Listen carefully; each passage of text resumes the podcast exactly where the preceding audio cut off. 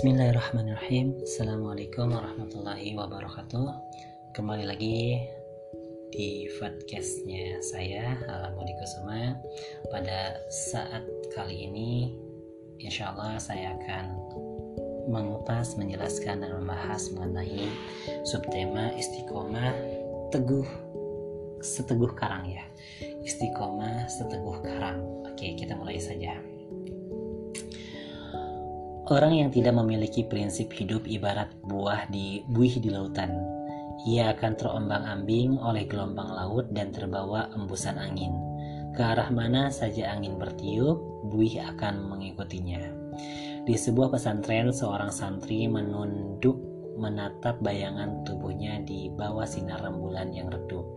Dari guratan wajahnya tampaknya ia sedang berputus asa. Maklumlah, telah bertahun-tahun menuntut ilmu di pesantren.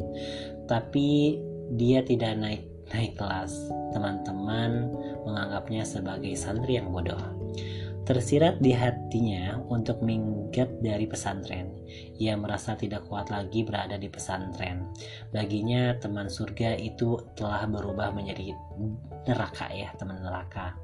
Ia mengemasi barang-barangnya. Ia memutuskan untuk pulang ke kampungnya tepat setelah sholat subuh. Ia minggat dari pesantren tanpa pamit kepada gurunya. Kakinya terus melangkah meninggalkan pesantren. Di tengah perjalanan, hujan turun rintik-rintik. Santri itu berteduh di sebuah gubuk. Secara tidak sengaja, matanya memandang ke sebuah batu besar yang berlubang karena terus-menerus tertetesi air hujan. Santri itu mengamati batu itu dengan seksama. Ia seperti mendapat pelajaran berharga. Batu yang demikian keras mendapat pelajaran berharga. Batu yang demikian keras saja bisa berlubang karena terkena tetesan air hujan terus-menerus. Jika demikian, kebodohanku ini juga akan mencair jika terus-menerus terkena tetesan ilmu. Aku tidak boleh menyerah, gumam santri itu dalam hati. Santri itu tak jadi pulang kampung. Ia memutuskan kembali ke pesantren. Ia istiqomah untuk terus belajar dan belajar. Waktunya digunakan secara optimal untuk belajar. Di kemudian hari ternyata santri itu menjadi ulama besar, ahli hadis, uh, ahli hadis ter terkemuka pengarang kitab Fathul Bari Syar Syahih Bukhari yang dipelajari oleh umat Islam di dunia sampai sekarang. Santri itu tak lain adalah Ibnu Hajar al Asqalani, nama aslinya hanya al Asqalani, tapi orang-orang memberikan julukan Ibnu Hajar putra batu, masya Allah tabarakallah ya. Karena itu karena ia mengambil pelajaran dari falsafah batu jadilah namanya Ibnu Hajar al-Asqalani. Sebagai makhluk sosial kita tentu tidak akan terlepas dari pergaulan dengan sesama. Baik itu di kantor di kelompok-kelompok organisasi maupun di masyarakat. Ketika kita bergaul di tengah komunitas tersebut sangat mungkin kita akan menemukan hal-hal yang positif, tapi tidak jarang kita juga akan mendapatkan hal-hal yang negatif.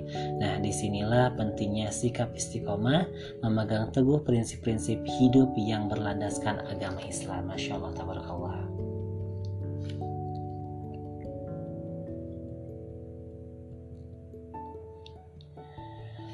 Mungkin itu saja yang dapat saya sampaikan. Durasinya mungkin tidak panjang dan akan saya lanjut lagi di cerita berikutnya.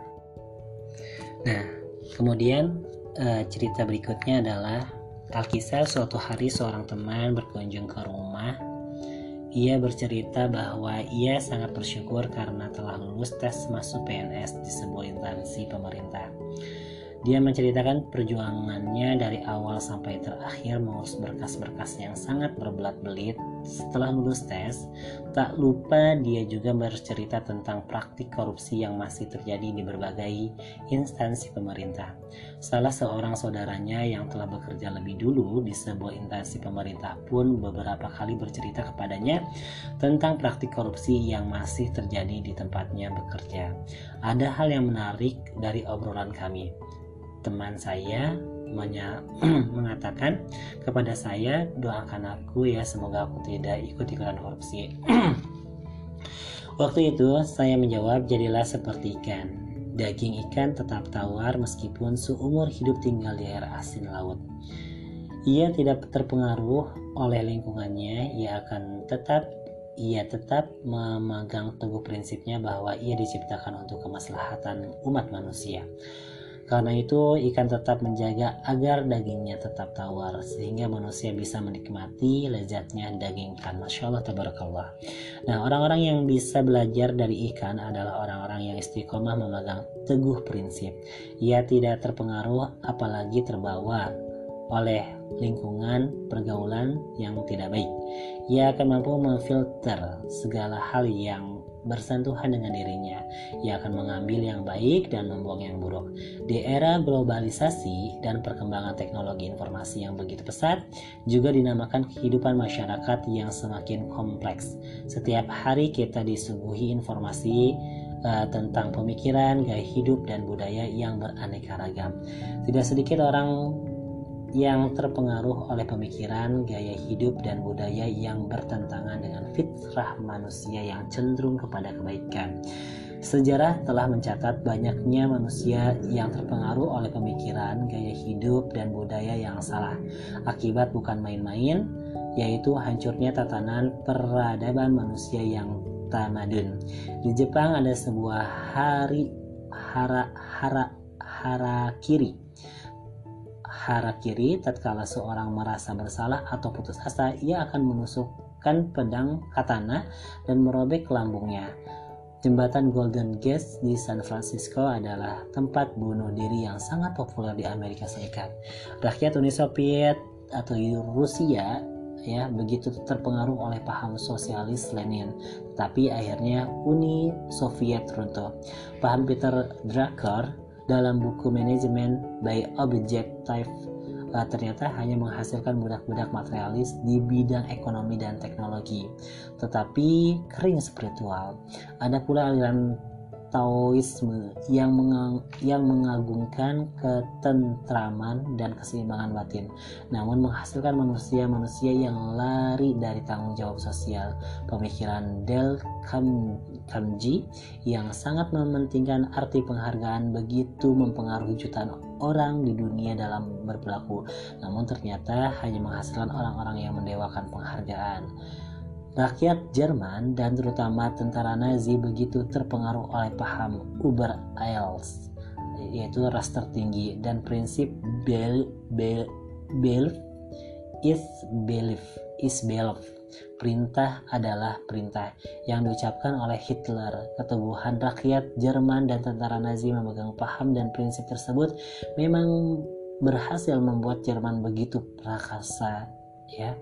Saat itu, sebagian daratan Eropa dikuasai dalam waktu yang relatif singkat dengan dengan dimulainya pertempuran pertempur, pertempuran Polandia.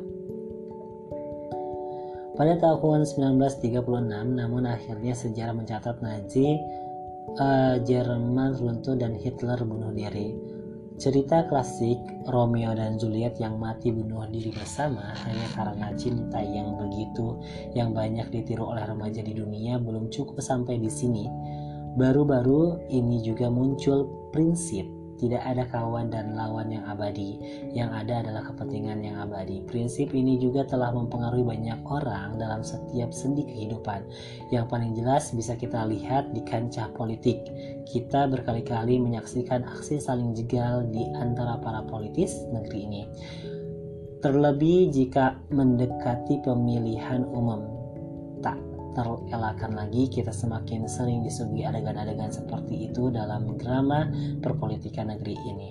Kalangan generasi muda negeri ini juga tampak telah terpengaruhi oleh prinsip yang penting penampilan, yang penting penampilan.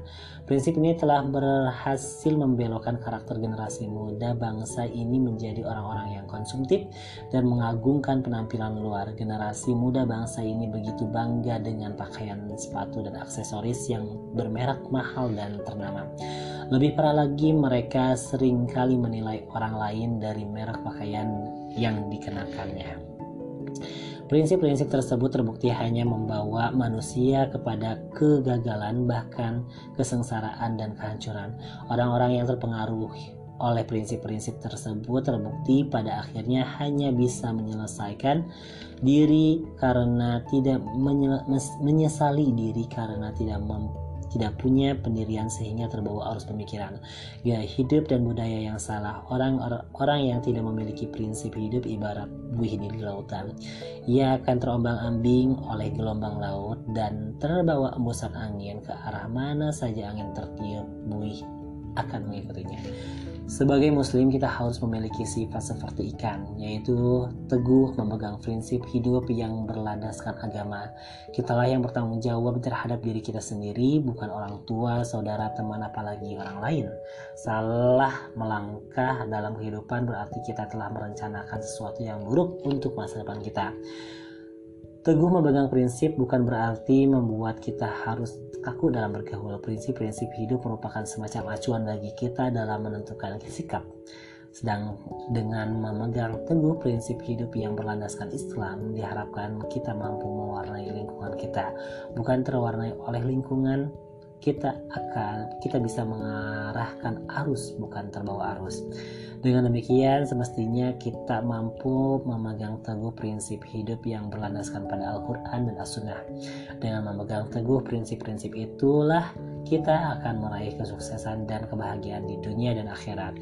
Dan berpeganglah kamu semuanya kepada tali agama Allah dan janganlah kamu bercerai-berai dan ingatlah akan nikmat Allah kepada ketika kepadamu ketika kamu dahulu masa jahiliyah bermusuh-musuhan maka Allah mempersatukan hatimu lalu kamu menjadi orang-orang yang bersaudara karena nikmat Allah dan kamu telah berada di tepi jurang neraka.